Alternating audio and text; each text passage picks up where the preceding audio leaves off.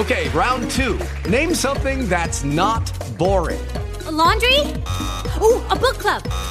Computer solitaire, huh? Ah, oh, sorry, we were looking for Chumba Casino. That's right. ChumbaCasino.com has over 100 casino style games. Join today and play for free for your chance to redeem some serious prizes. ChumbaCasino.com. No purchase necessary. Full prohibited by law. 18 plus terms and conditions apply. See website for details.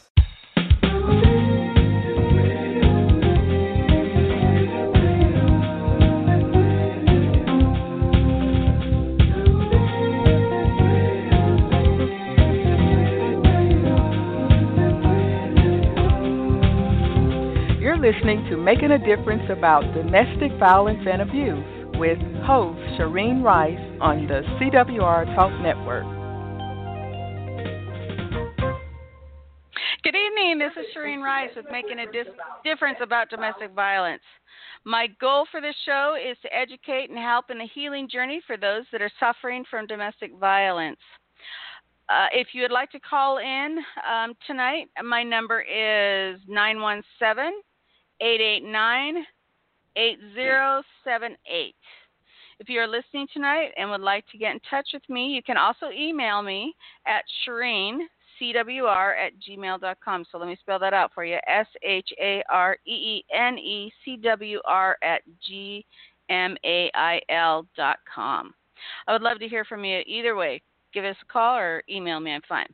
I would like to remind everyone that our show is on every Thursday night now, starting at 6 p.m. Pacific, 7 Mountain, or 8 Central.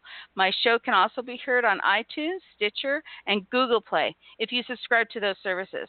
If you want direct links to those services, you can come. You, you can um, plug right into CWR homepage at uh, our website, which is cwrtalknetwork.com, and click on the logo for that service. Okay, I do have to share that this is going to be a high trigger topic, so please be careful. I'm going to give you the hotline number 1 800 799 SAFE or 1 800 799 7233. Uh, we're going to be talking to Leslie Browning uh, tonight, and she's been on my show a couple of times. And the things that she has to share, um, she has received death threats in the past. We're hoping she doesn't receive any tonight.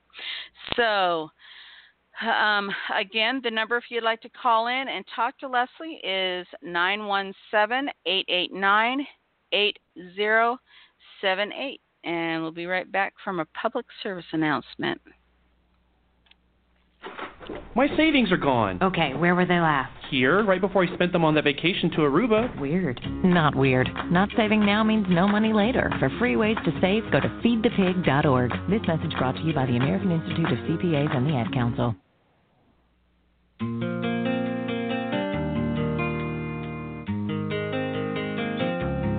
Welcome back to Making a Difference About Domestic Violence and Abuse with your host, Shireen Rice on the CWR Talk Network.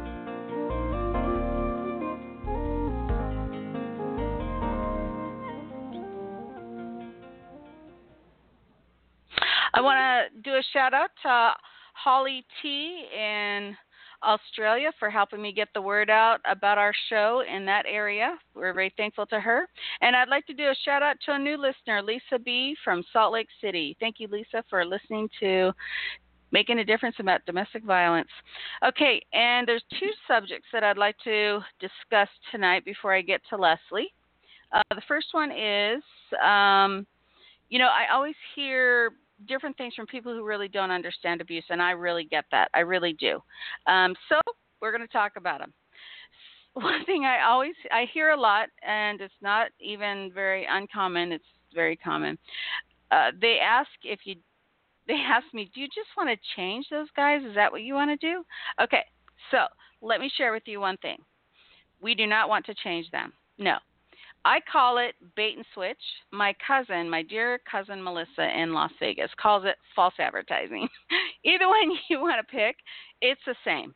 Okay, so let me explain this a little bit more in detail. We fall in love with this guy that they pretend to be, and they are very good at pretending. I've explained this in detail. I, I would give them an Oscar. Seriously, they would outdo anybody in Hollywood. Totally. Okay, that's how good these guys are. No, I did not see any red flags because if I did, I would not have married them. But that being said, I didn't know what a red flag would look like. Seriously. I didn't understand abuse at the time. I didn't understand psychological abuse. I didn't understand physical abuse. I didn't understand any of that. I didn't even understand psychological abuse, financial abuse. If I did, I would have recognized that it was happening to me, right? Um, and I would have recognized it probably before, like I would now. Okay, so my second comment, and I have heard this on numerous occasions. Don't ask me why this happens. I don't know. But I have people who actually worry about the perpetrator. No kidding. Um, so I was talking. I've been in domestic violence meetings all week. Seriously, three of them on just yesterday alone. So uh, this actually has been brought up several times this week, and and one time, uh, or, or the it's the same. They're they're worried about the perpetrator. So what was said on this one occasion, though it happens all the time, is I I don't want to hurt their job. I don't think they should hurt their job shouldn't be hurt. Okay, let me explain something to you in detail. Uh, we have a life sentence till you think we're going to get better. Sometimes that doesn't happen because of the psychological abuse is so in depth. The trauma is so in depth that um, I've been four years out and I'm still struggling a little bit. And I talked to a friend of mine. I said, Hey, I'm four years out. Shouldn't I be over this by now? She goes, I'm 20 years out. I'm not through it yet. So we get a life sentence, and other people are worried about the perpetrator's job. I'm not worried about the perpetrator's job. Let me share with you what I think should happen to a perpetrator. There is not a victim alive that doesn't think that a perpetrator of abuse that's physical abuse, sexual abuse, financial abuse, um, psychological abuse, which is the baseline for all abuses, should be hit by a Mack truck and released from this earth so that the rest of us could live in peace. That perpetrator has perpetrated before and has psychologically hurt women. He is doing it to you now, and he will do it to someone in the future. So, that is actually a lot of my friends got together, and that's why we call it the Mack Truck Syndrome. Uh, when I was it, first in recovery, that's uh, what they came up with, and I love it the Mack Truck Syndrome. So, that is actually how most victims feel. Now I'm feeling a little bit better. I'm still not caring about his job because I know for a fact that he has tried to hurt um, his victim's jobs. If he allows her to work at all, he tries to get her fired. That's what they do. That's what they do. So if you're worried about anybody, worry about the victim. Don't worry about the perpetrator.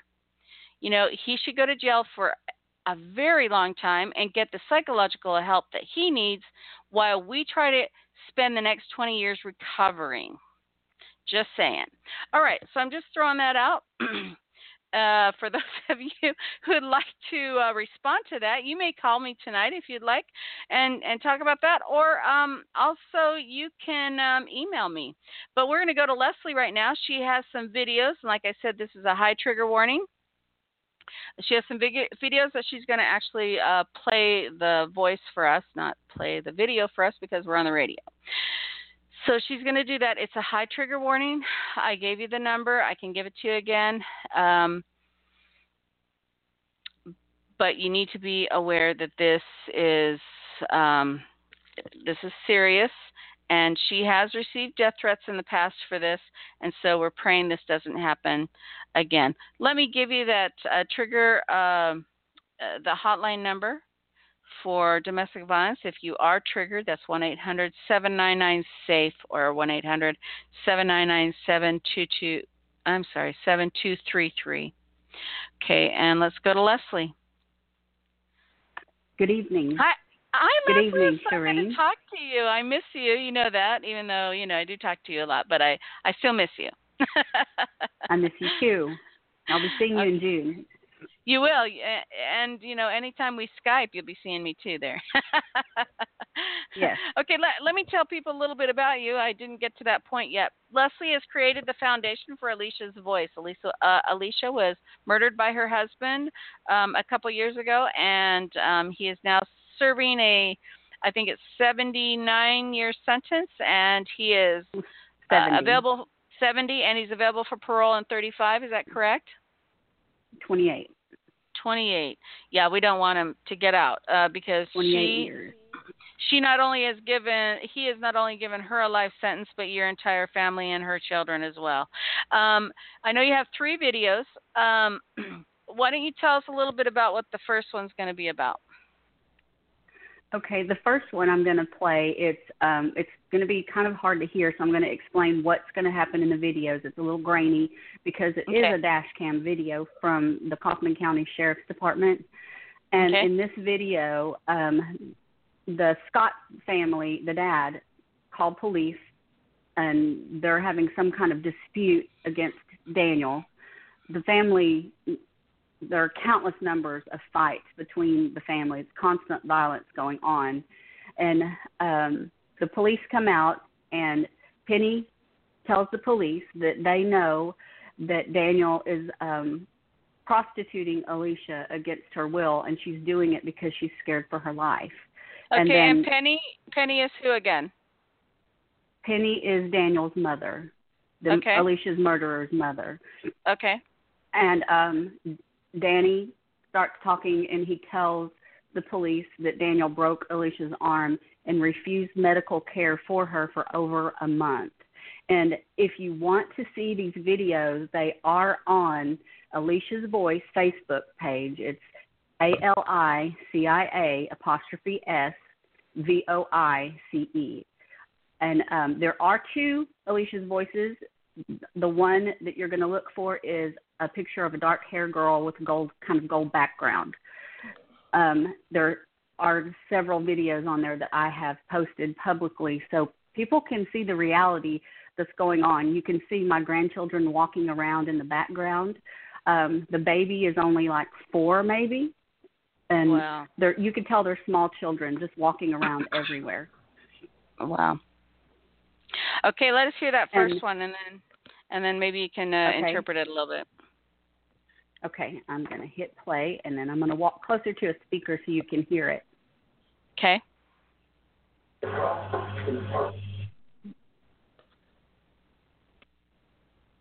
Okay. Taking a moment. don't you love it when it's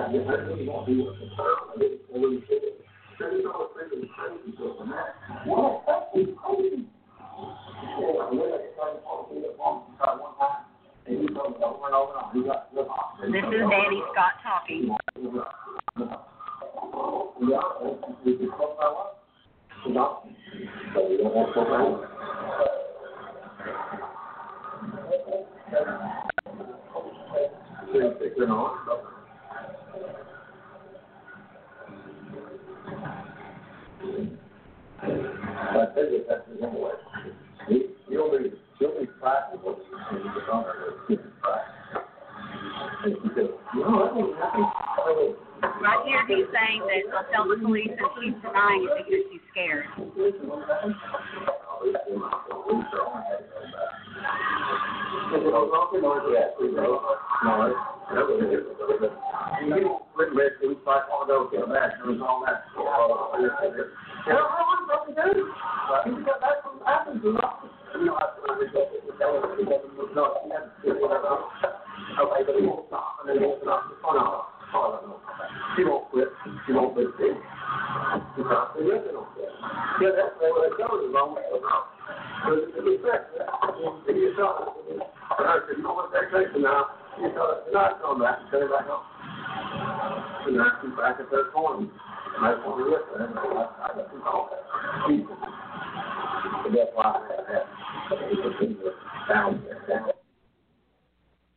That's leslie that's the first one. Yes. hey did you hear how fast he escalated Yes. Oh my gosh, he went through the roof.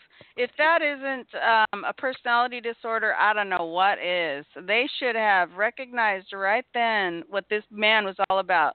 Our problem is, is law enforcement is not trained trained in personality disorders. It's why they give them anger management classes instead of psychiatry um, help. They these men are psycho, and I, I I don't know how else to say it. I mean, how else would you say it, Leslie? These men are crazy, and they are so crazy that they can convince anyone of anything. Yes. And um, I'm having trouble opening one of them. Um, that's all right. It, um, we'll we'll allow you to.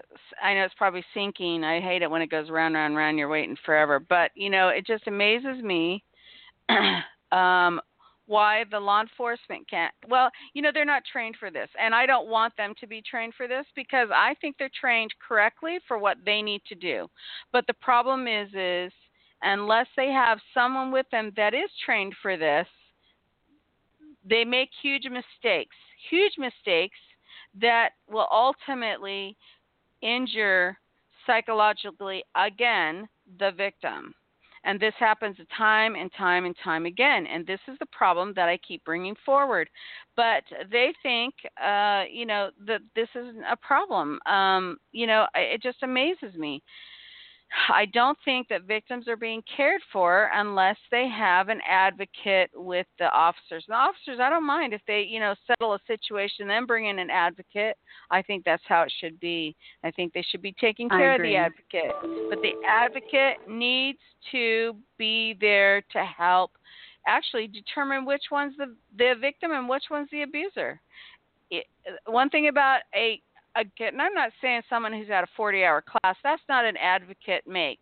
It, it doesn't. Uh, an advocate is someone who understands, knows, and really understands abuse. I mean, there are people like you and me, we live for domestic violence. We live for advocacy. We live to inform. We live to to help other people understand. That's what we live for.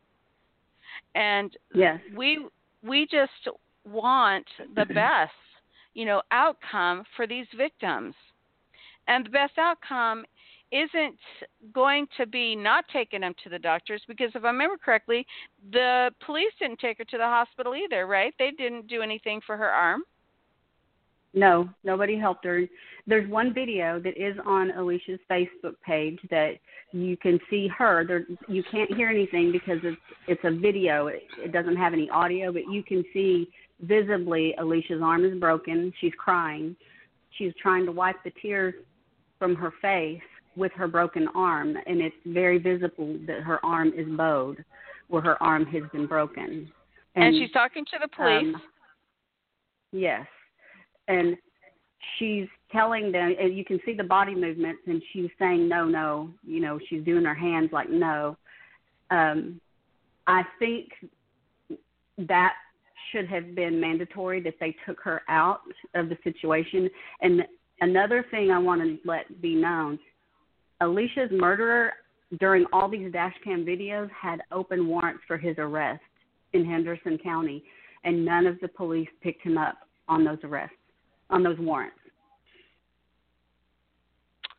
Why? Why? Why do I don't you think know. they are they not trained to pick up that. people with warrants? Are they I mean, you know, that's a that's a gimme right there.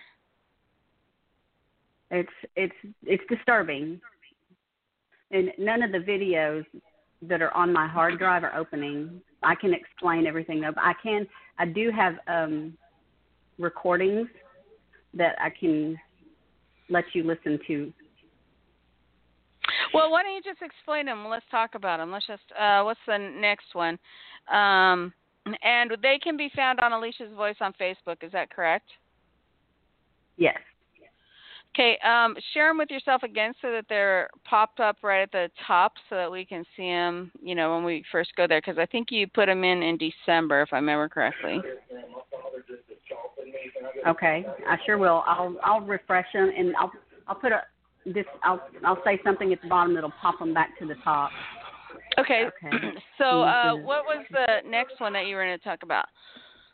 The next one I'm going to talk about is where um, Daniel's dad calls 911 and he's asking how he can get a, a gun for his son who's a convicted felon. And this is a month or so before Alicia's murder. Yeah. And I'm about to start it. Okay.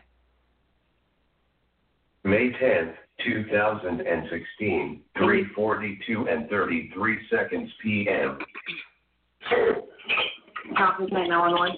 Yes, ma'am. I need to file a police report. My name's not I'm sorry, that is the wrong one. What's the address? This is another fight that they were having. I apologize. U.S. Highway 175. I thought I had it.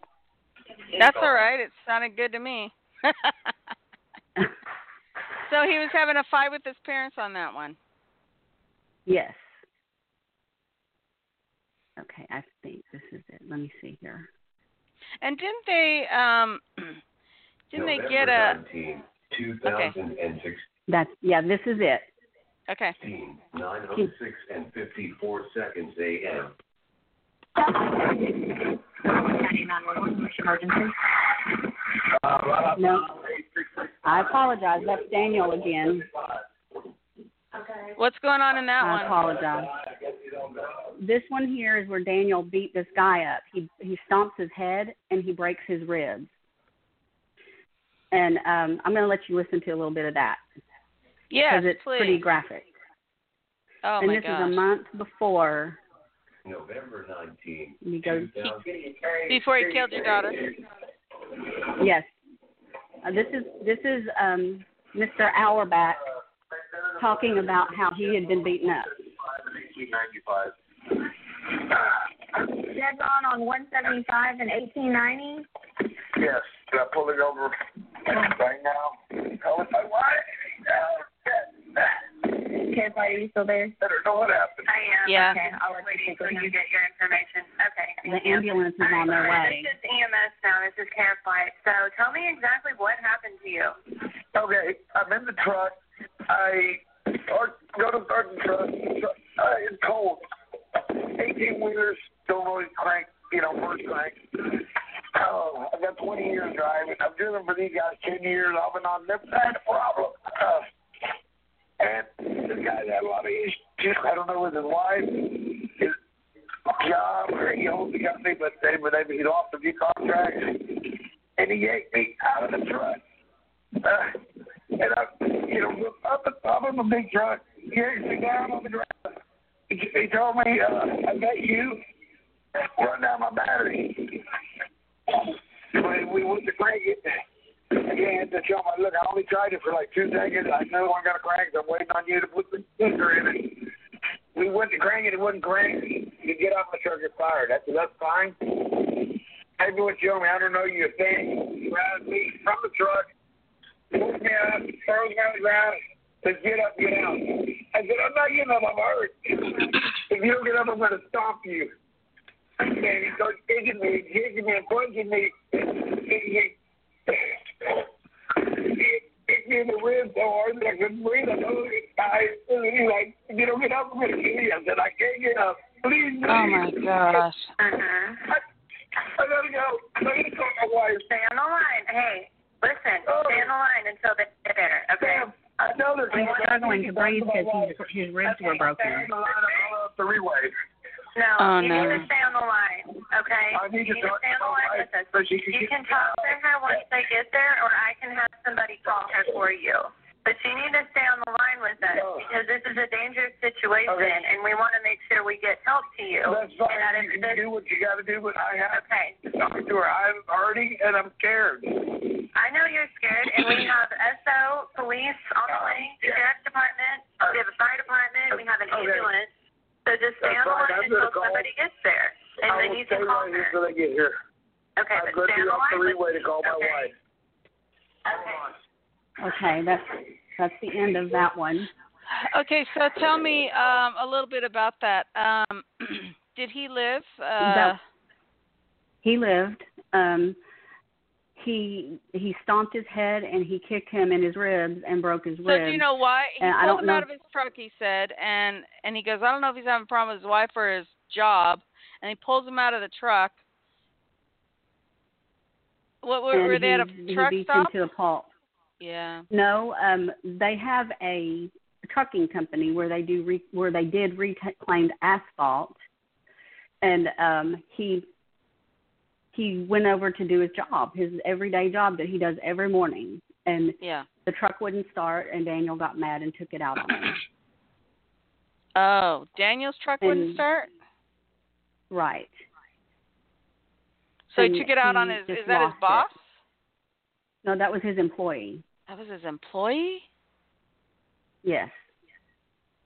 And this was a month before Alicia's murder. Oh my gosh, this guy was out of control, and they did nothing. They didn't keep him in jail. Nothing. No, they did nothing. Okay, this is the one about the gun. I'm fixing to go right into it so you can hear. Okay.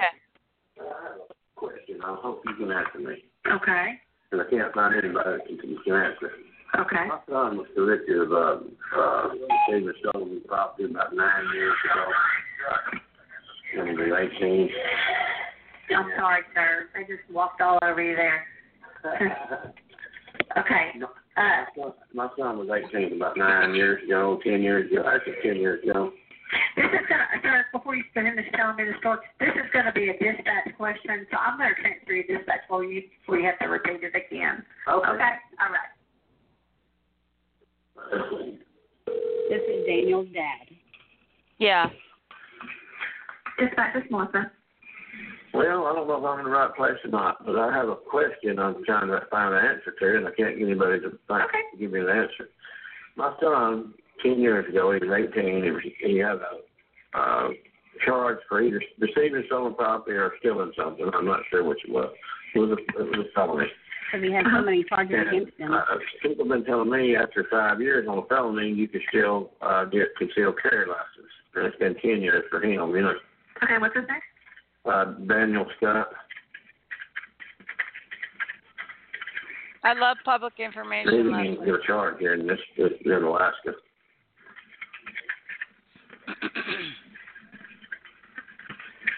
And we sure don't want to go, you know, file for a gun if you can't have one, you know. But people tell me you can have one, you know. Yeah. He was arrested for a felony about 10 years ago. Uh huh. How long has he been clear? Um, ten years, I guess. Nine years, I guess. Wasn't it just like a six month deal, you know? Uh-huh. He wasn't eighteen.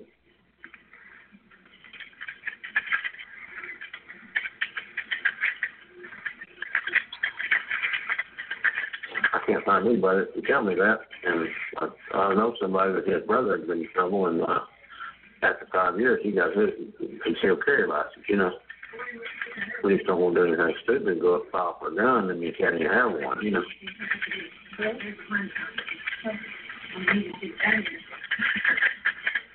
Yeah, because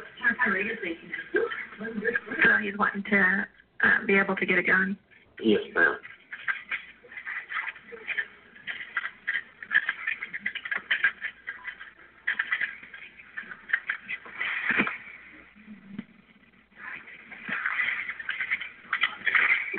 Okay. Let me get your information, and then I'll have a, a deputy uh, talk to you, and maybe he'll he'll be able to answer your questions for you. Okay. All right. What's your address? It's uh six six five eight Highway one seventy five. This is my address, This is not his address. Okay, that's fine. And what town is that in? Office. Did you say six six five eight Uh huh. Highway one seventy five? Yeah.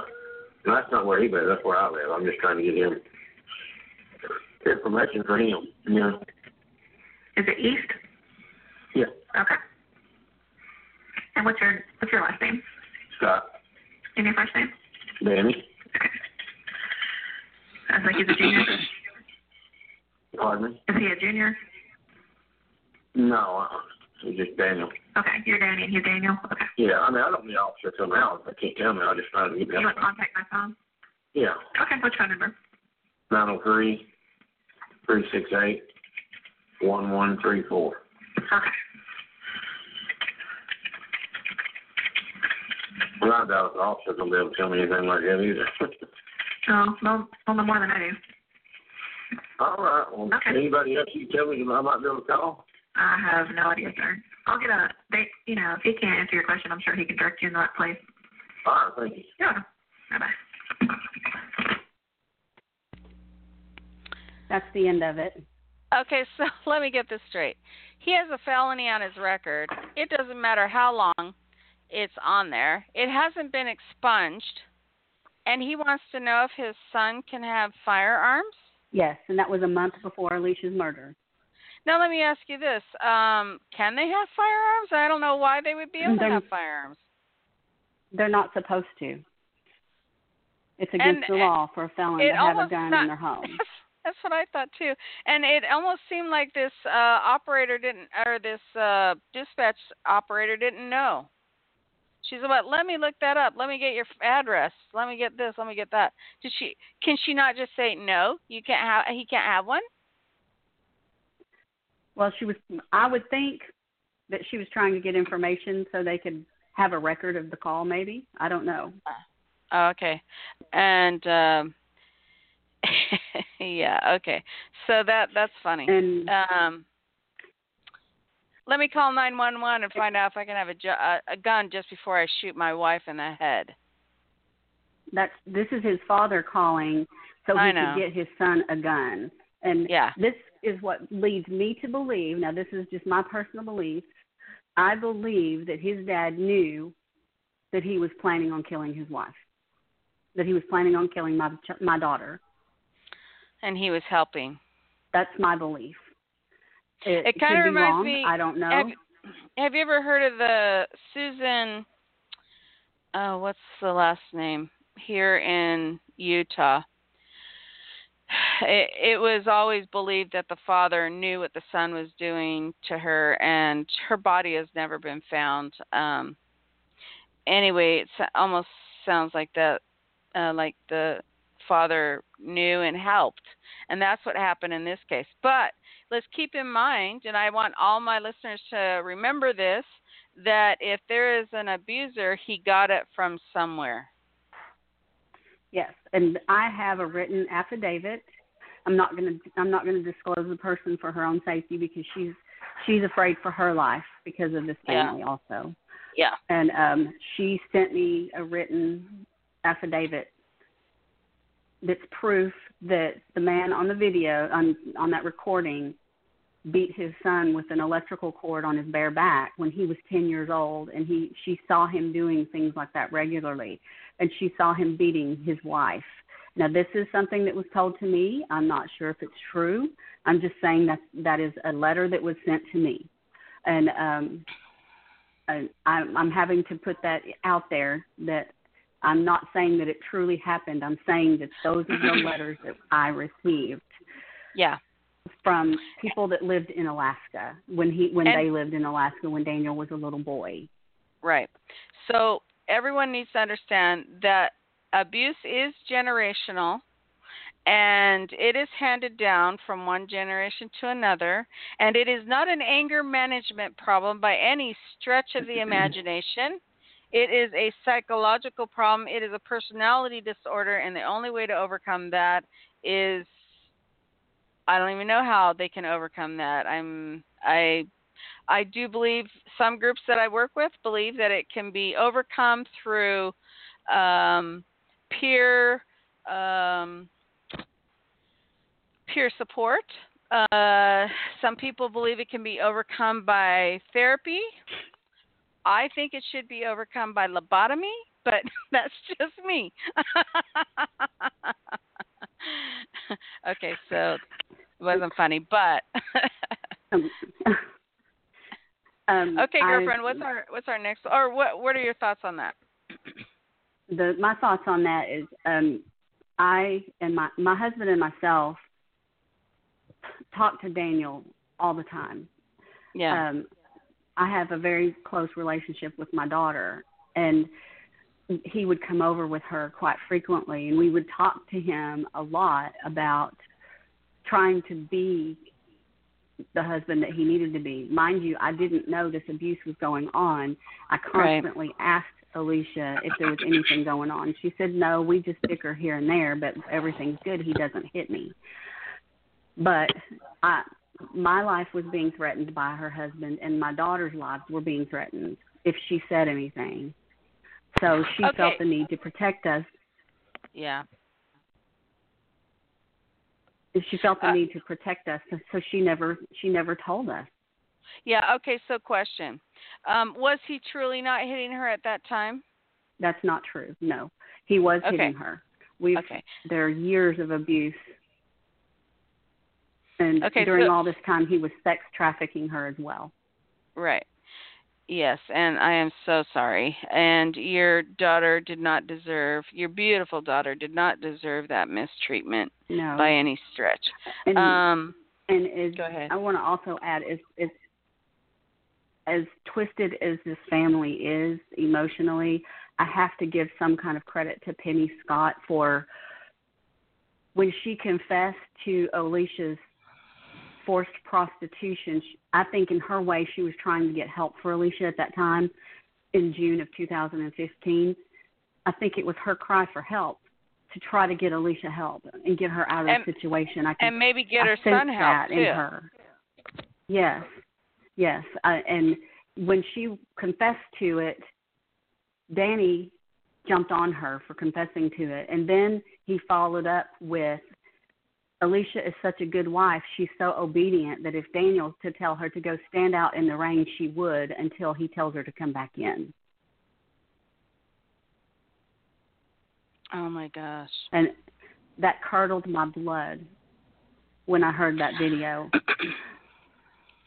but and that's um, very true. These, that's very true. yes. I want I I I'm glad you brought that to the forefront.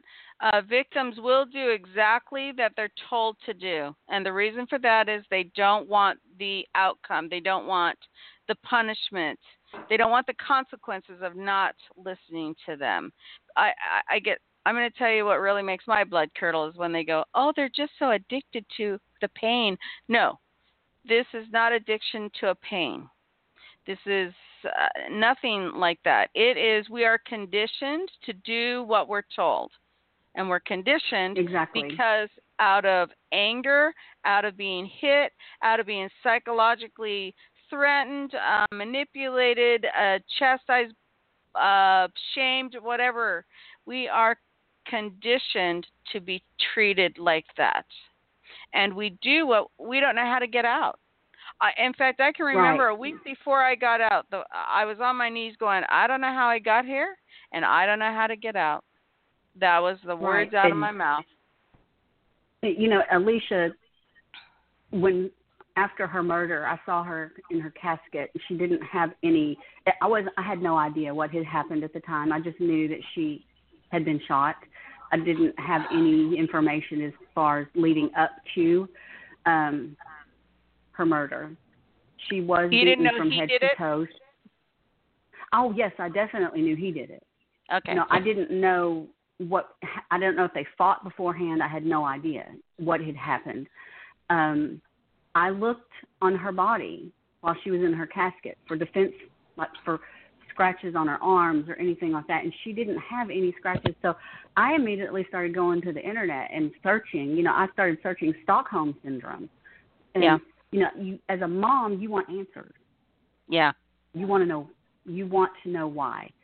Right. But then I found out she had been beaten for days before he took the kids to his parents' house and came back and shot her in the face.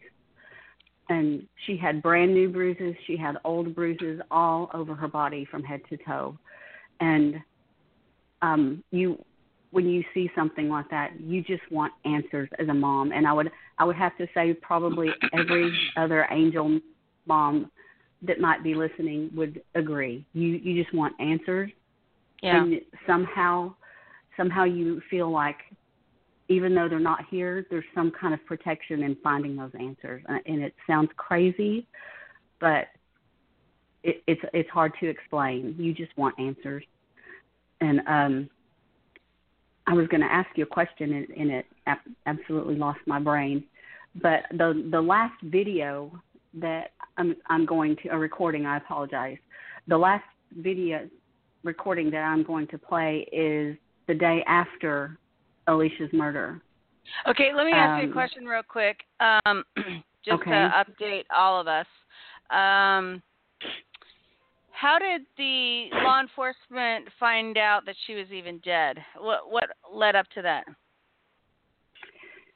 Daniel, after he murdered her, he threw her over his shoulder like a rag doll, uh, put him in his truck, put her in his truck, and while he was on his way to the hospital, he called 911 and said that he shot his wife and he knows she's dead. And they kept trying to get him to pull over and he wouldn't. He he took her to the hospital and that's where he was arrested.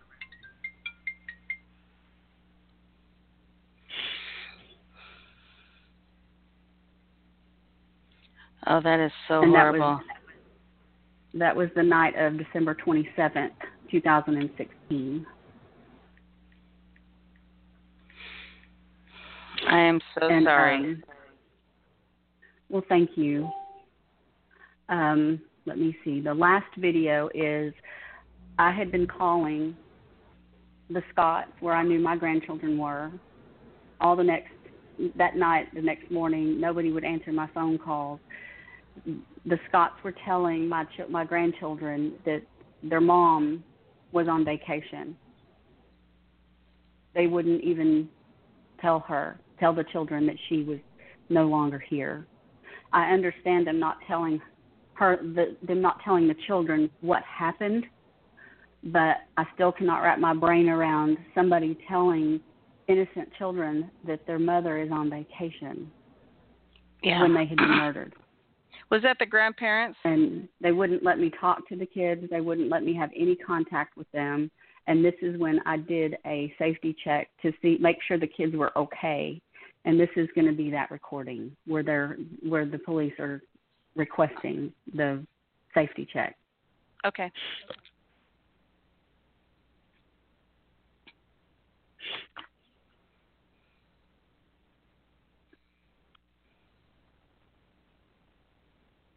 December 28, 2016, 3:45 and 6 seconds p.m. County Dispatch. Hey, Sullivan, 322. Richard? Hey, um, I need a welfare check, uh, check done. Um, somebody called wanting us to do it, but we can't because we've got a personal relationship with her, so we don't want it to be a conflict of interest. Okay, what's your address? What's the address? Dispatch.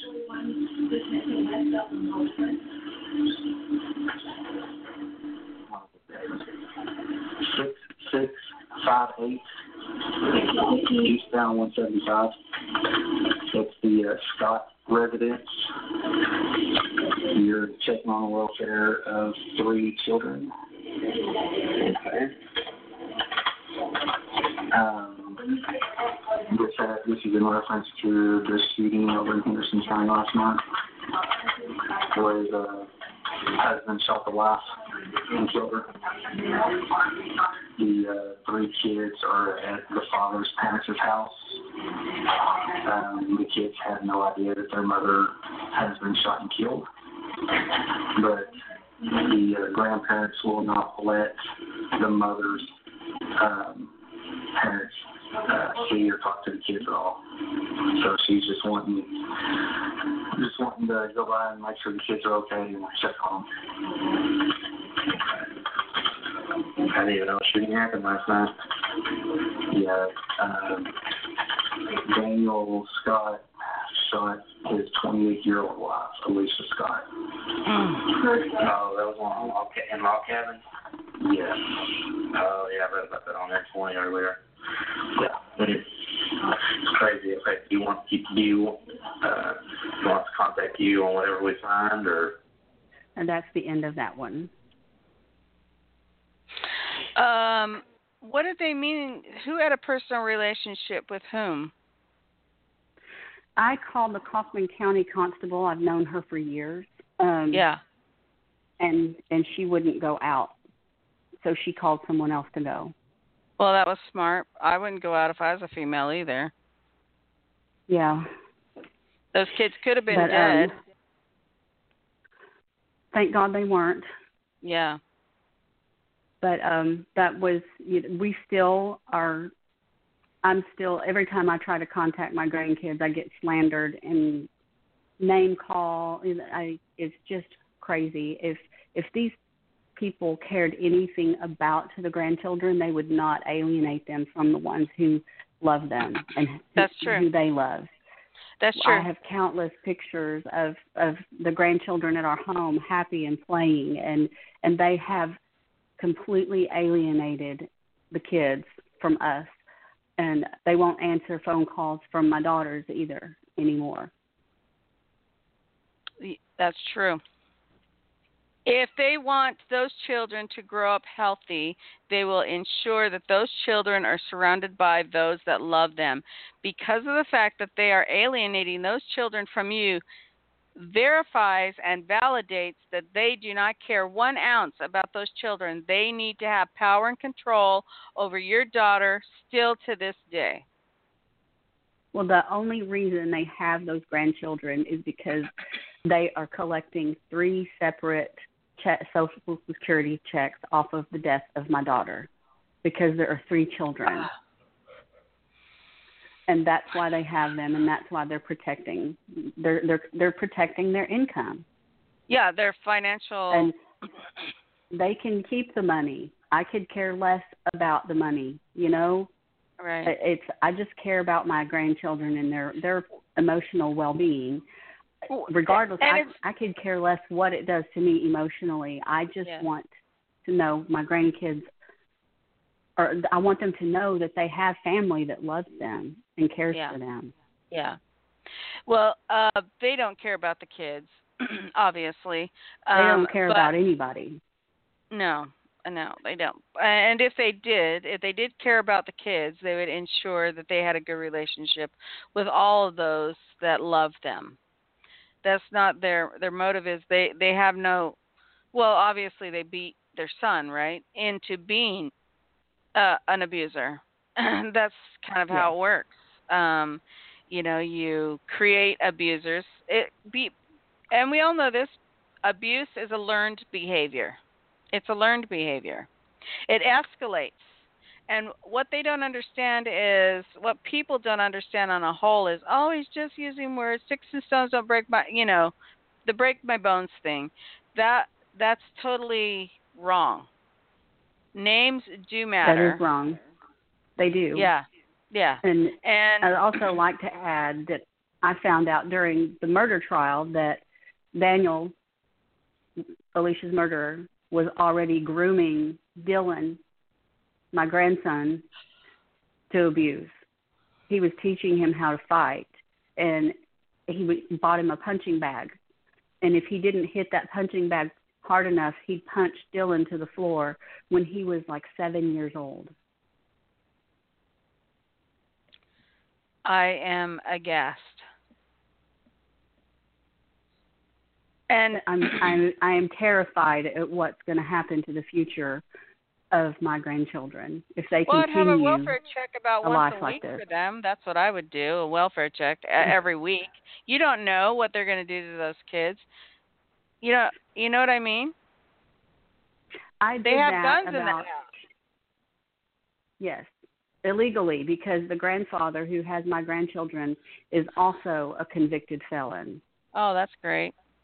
He's not supposed to have guns in the house. And Yeah. I I did a welfare check on my grandkids about 2 weeks after the trial just to make Yeah. sure the kids were doing okay. And you want to know what they told me? What? CPS called me and told me I needed to stop having people call them to report to them. I never called anybody and asked them to call CPS or anything like that. And CPS did So- nothing. They did nothing. They did nothing, and when you asked for a welfare check, they did nothing.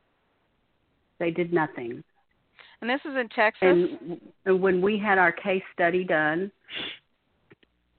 the um, people down in Henderson County, we I'm just going to put it out there also. We don't live a fancy lifestyle. We're re- regular, everyday people with a regular, everyday home. We are in a gated neighborhood for safety, but the social worker that came to our house that was from Kaufman County, I apologize. He went back and in his report said that we our our our home was too sophisticated for our grandchildren. this is it. What is too sophisticated? What is that? I have no idea. I have I have eight grandchildren that run around our home all the time, and they are here. They're loved. There's toys everywhere all the time. I've, I've got three little baby dolls sitting in a little chair right now in front of the television. You know, we welcome children in our home. We welcome anybody that comes into our home, and and we, you know, I'm proud to say that our home is always open. Yeah. For people because they're they're loved and they're safe here, right. and we had been we had been almost ostracized saying that we are too good for our grandchildren and I thought that was ludicrous. Let me. Uh, did you get a copy of that report? yes, I do have it. Oh, good. Well, maybe you should send me a copy, and maybe we should send out a lot of letters to them saying, you know what, don't matter. Whatever you think sophisticated is doesn't matter. I'll. I will mail you a thumb drive of all of the case reports if you would like it. Yeah, that'd be good. I'm it's I'm like so sorry. Okay, never mind. Just that one would be fine. Um, I'll never find it if you send me all of them. if it's two phone books thick, that's that. That would be, you know, especially when we're talking about the Austin or Dallas area. Um, so that's. Um, I'm saddened that law enforcement doesn't care enough, and that the judicial system doesn't care enough, and that the CPS system in Utah, I mean in um, Texas, doesn't care enough. I think the the CPS system here in Texas needs to be dissolved and just completely reestablished. Can I say something I mean, about? Yeah, it, it, you're not the only state. Yeah, I, it needs to be dissolved in um, Oregon as well. I don't know how it is in Utah, but Oregon, I've never seen anything. They literally uh, are the worst worst uh, entity in in the state of Oregon. So you're not alone. I I hate to say that, but it's true. Well, I'm I am sure that there are CPS officers out there that care, and so I'm I don't want to put it all in the one lump thing, because we did we did have a case study from Collin County, and her report both reports stated our home would be a perfect home to raise children in. Okay. It was only in East Texas when they said that. So I, I shouldn't I shouldn't be so harsh and so judgmental um, because I did you know our home did receive rave reviews as far as you know this normal counties. So let me ask you this: um, uh, the Kaufman County is that where those people are from? Kaufman County and Henderson County. And so basically, the person who said that came from the county that those the uh, uh, perpetrator's family is from. Yes. Well, someone got paid off. It's it's hard to say, but it, it sounds like it.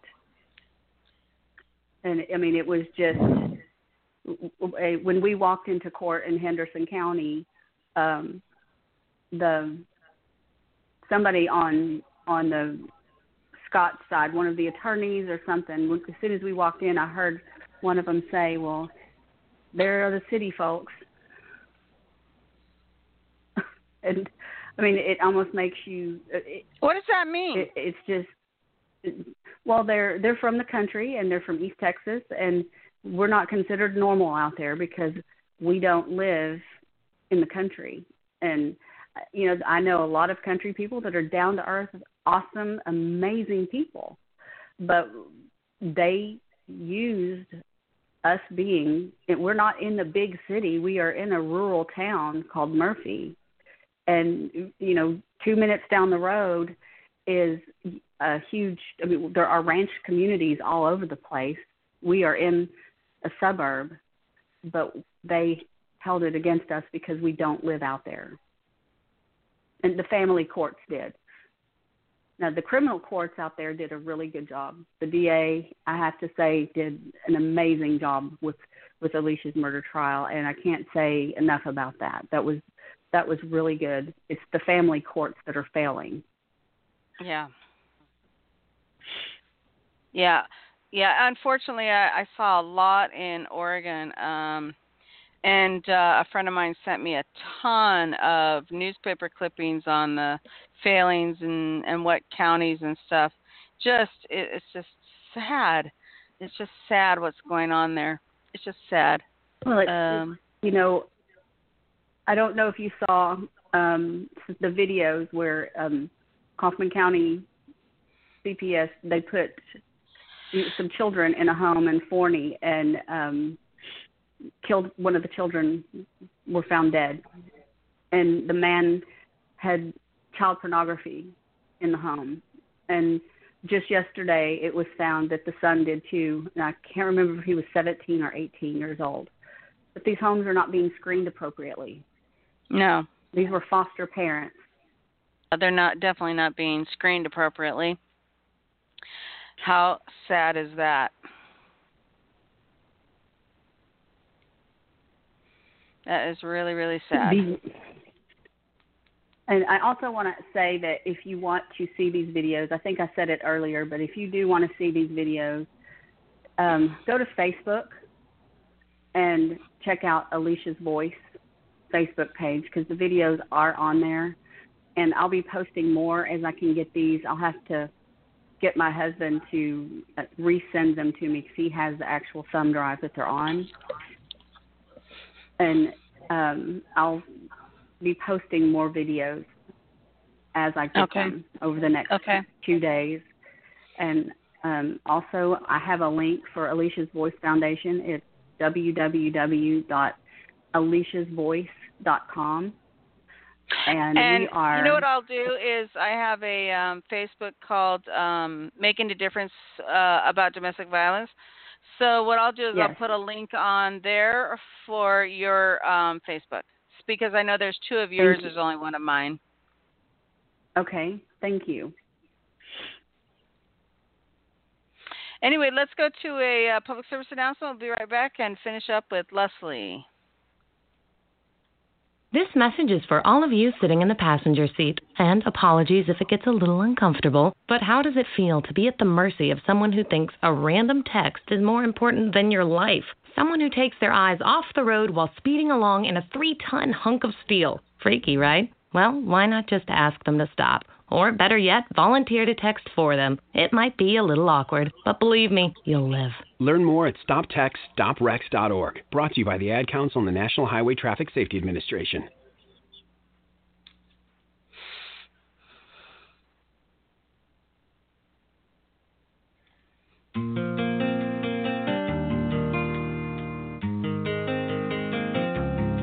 Welcome back to Making a Difference About Domestic Violence and Abuse with your host, Shireen Rice on the CWR Talk Network.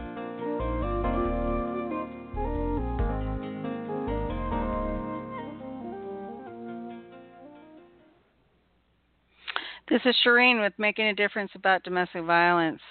And I'm with Leslie. And Leslie has um, stepped away for a moment. Uh, we're going to be closing uh, this up pretty soon. I feel really um, bad for her.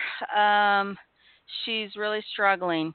And I don't blame her. Uh, watching your child be killed and buried him, that's tough that's real tough.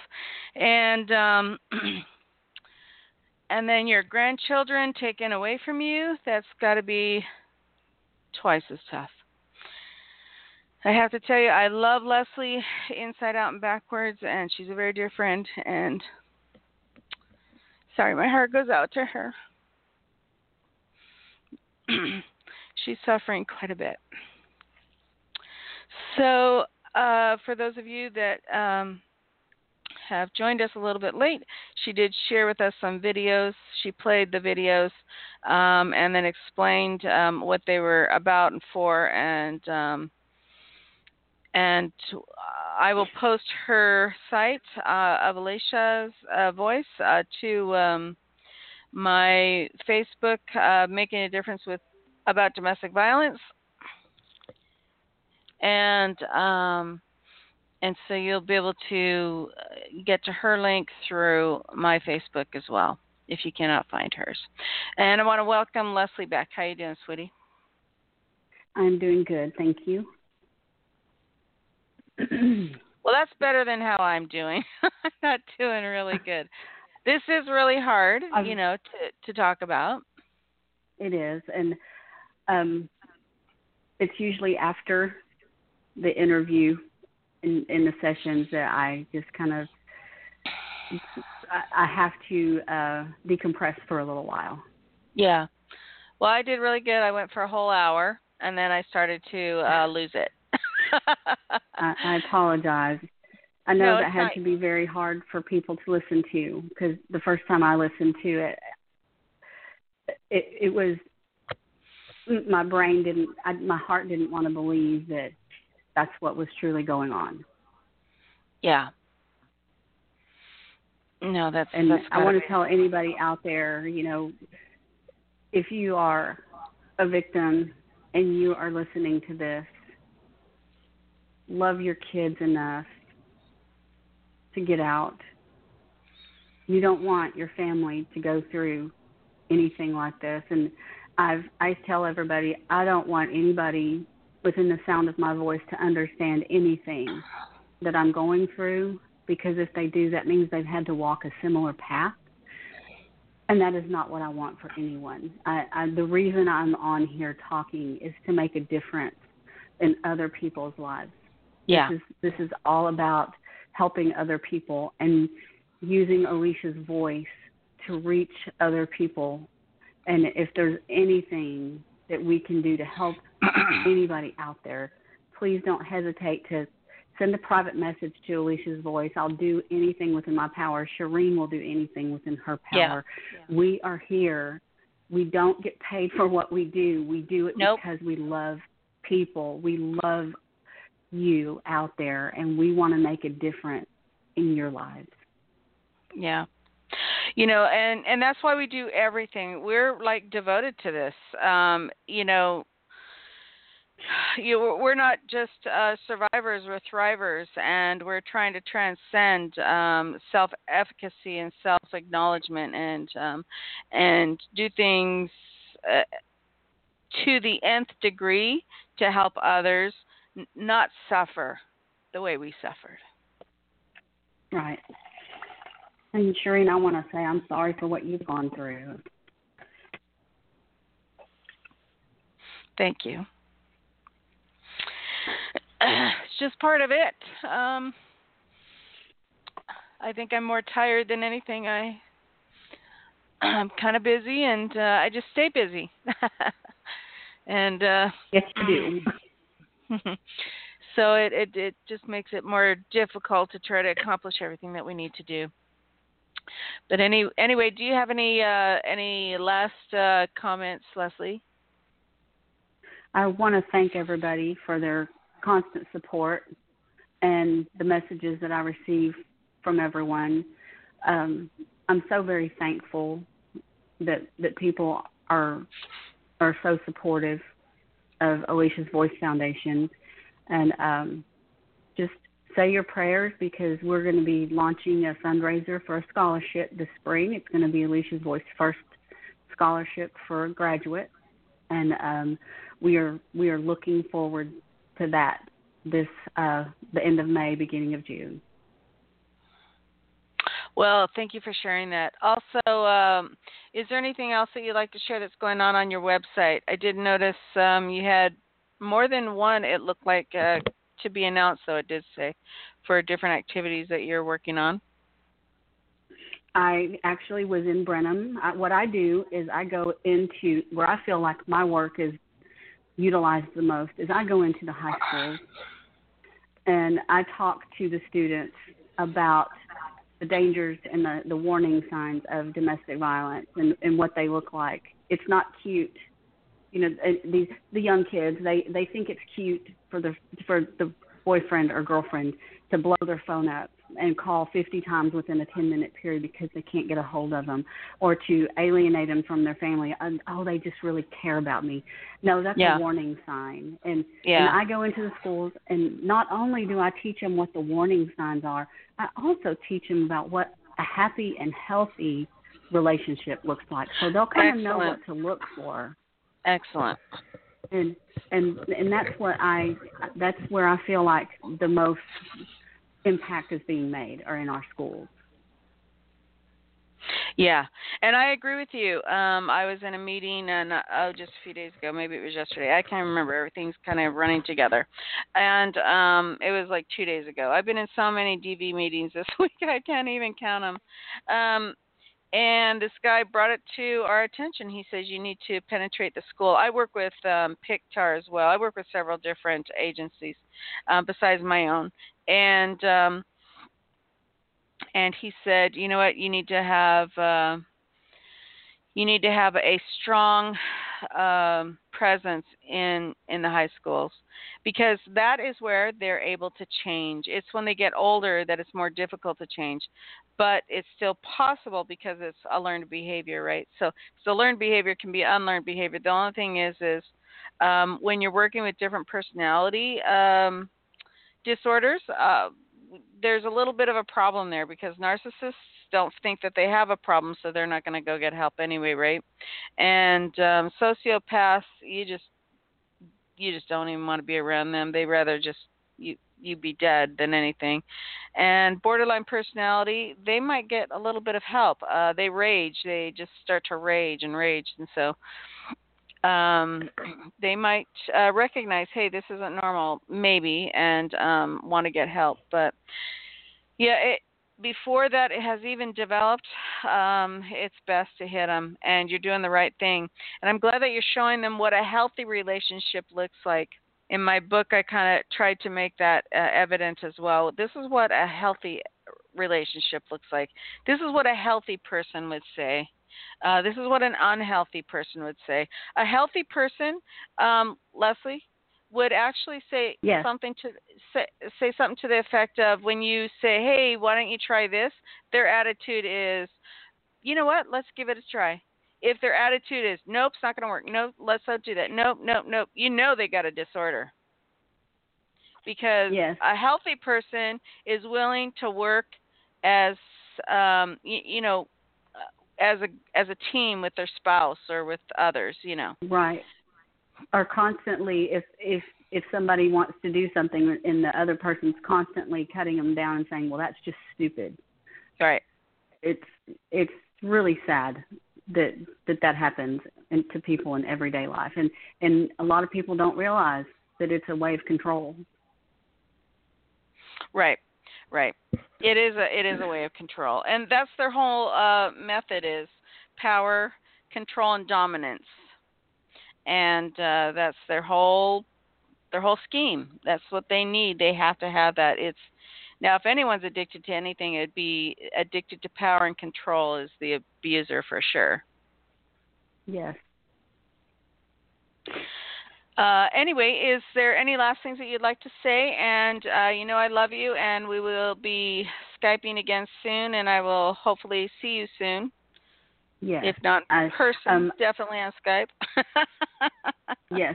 Now that I have Skype. I know that was great when you got that. It's like a new toy. um, I really don't have anything to add other than, you know, thank you for listening and um keep yourself safe above all. Keep you and your family safe. Yes, everyone needs to keep their family safe, and you just never know. You absolutely never know. Like in um Utah, they had that Lauren McCluskey girl from Washington. I'm sure you heard that story. I'm not It sure. was- Oh, it was so sad. She was going to a university up north in uh the northern part of uh, Utah and she went to the police department or the uh security or the police on campus and asked for help and she didn't evidently get the help that she wanted. I don't know if she didn't qualify for it. I don't know. I had an officer say, "You don't know the whole story. You didn't read the report." No, I just got went on everything that I heard the parents say, the newspapers say, and I have friends that work in the media, so I'm sure they read the report. That being said, she went to um she started dating this guy and she only dated him for a month and she broke up with him. He lied about his name, he lied about his age, he was a sexual predator. And um when the um security or the police department on um campus didn't help, she went to the Salt Lake Police Department and they they didn't help either. They said, you know, go back to the the college security or law enforcement. And um she was on the phone with her mom. She's walking back to her car, and all you hear is no, no, and then she's dead. Oh my goodness. Oh. Mm. Right by that her just car. hits me in my heart. I know. It's it, it's very And hard. it's so preventable. It's so preventable. Yeah. Well, the officer that I was talking to made it sound like it wasn't preventable. And I'm not sure if it would have been preventable. Um I think I don't know. I lived in California for a long time, very dangerous areas. Um if I felt scared going to my car for anything, I would say, "Hey, can you walk me to my car?" Maybe they should have offered that as a a solution. I don't know. Um and they would walk me to my car. These gun um officers would walk me to my car and then I would drive home and uh you know it only happened a few times but you know i took my safety in in concern but that's op- definitely an option i think for all women to be able to ask you know for help to their vehicle or or safety and security in some manner i'm not saying that we should you know Right. ask the police to walk us across the street and so forth um but you know, in in the case of um, anything on campus. If anyone remembers uh, the case out there in Oregon on um, Umpqua Community College, a kid came to school with a gun and just started shooting people, and the officers Mhm. on campus weren't even um, armed. They had decided they didn't want to. ar They didn't want armed officers, and so they had to wait for the law enforcement to get there. The unfortunate thing about you, uh, Umpqua Community College is way out in the middle of nowhere, so it took them a Yeah. few minutes to get there for sure. But um, you know, if someone's going to be evil, they're going to be evil. But uh, you know, let's try to do the best we can. That's all I'm saying. Well, and you know, one thing I want to add, you said something about the, the officers were not armed. You know, right. my daughter was murdered with a gun. But I Yeah. strongly believe guns do not kill people. I have it's, to agree it's with the you. hands that are holding the gun. Yeah. Yeah, ten guns are there for protection. Yeah. I use a gun. I know how to use a gun very well. My dad taught me how to use a gun when I was six years old, and Yeah. he taught me gun safety. Yeah. And and I'm I know how to shoot better than a lot of men do. yeah. And we we have to be taught the right way. Right. No, I totally agree. My dad I can't was say uh, that I could see a gun right now. I still haven't been able to bring myself to even touch a gun right now because of what happened to my daughter. But I do need I do know how to use one for your if- safety. if, to protect my home and to protect Right. my family. Right. Yeah. My dad was law a law officer in LA years ago and um he thought it was very important that we learn how to handle a gun appropriately. So again, at a very young age, five, six, I don't know. He was very young. Yeah. We started shooting at everything. I mean, he would take us uh, you know, um to shoot at, you know, targets and stuff and at a very young age because he felt it was very important and um I do too. I do too. Anyway, girlfriend, I love you, and I will talk to you later. And you have a good well, day. Thank okay, you so sweetie? much. Thank you, and, And I'll talk you- to you soon. And thank you for sharing that for sure. Well, thank you for allowing me to. Okay. Love you. Love you. Bye bye. Okay. Bye bye. I want to thank everyone for uh, coming on my show or listening to my show tonight. Uh, next week we will be having uh, Lionel Shipman. He'll be talking about financial, uh, the financial aspect of marriage, um, but also the financial aspect uh, in the case that you might be financially abused. Uh, some things that you can do to help yourself.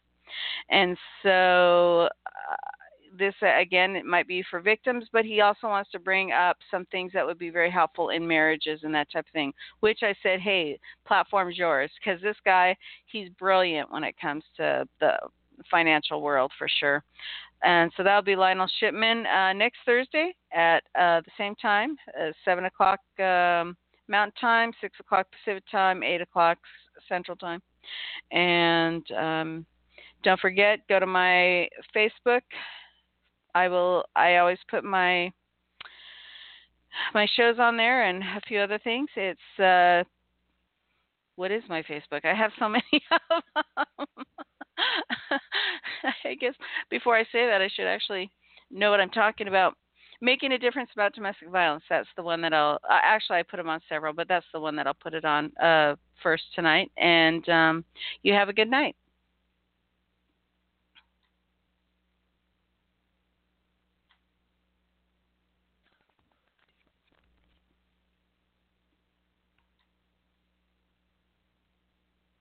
With Lucky Land slots, you can get lucky just about anywhere. Dearly beloved, we are gathered here today to. Has anyone seen the bride and groom?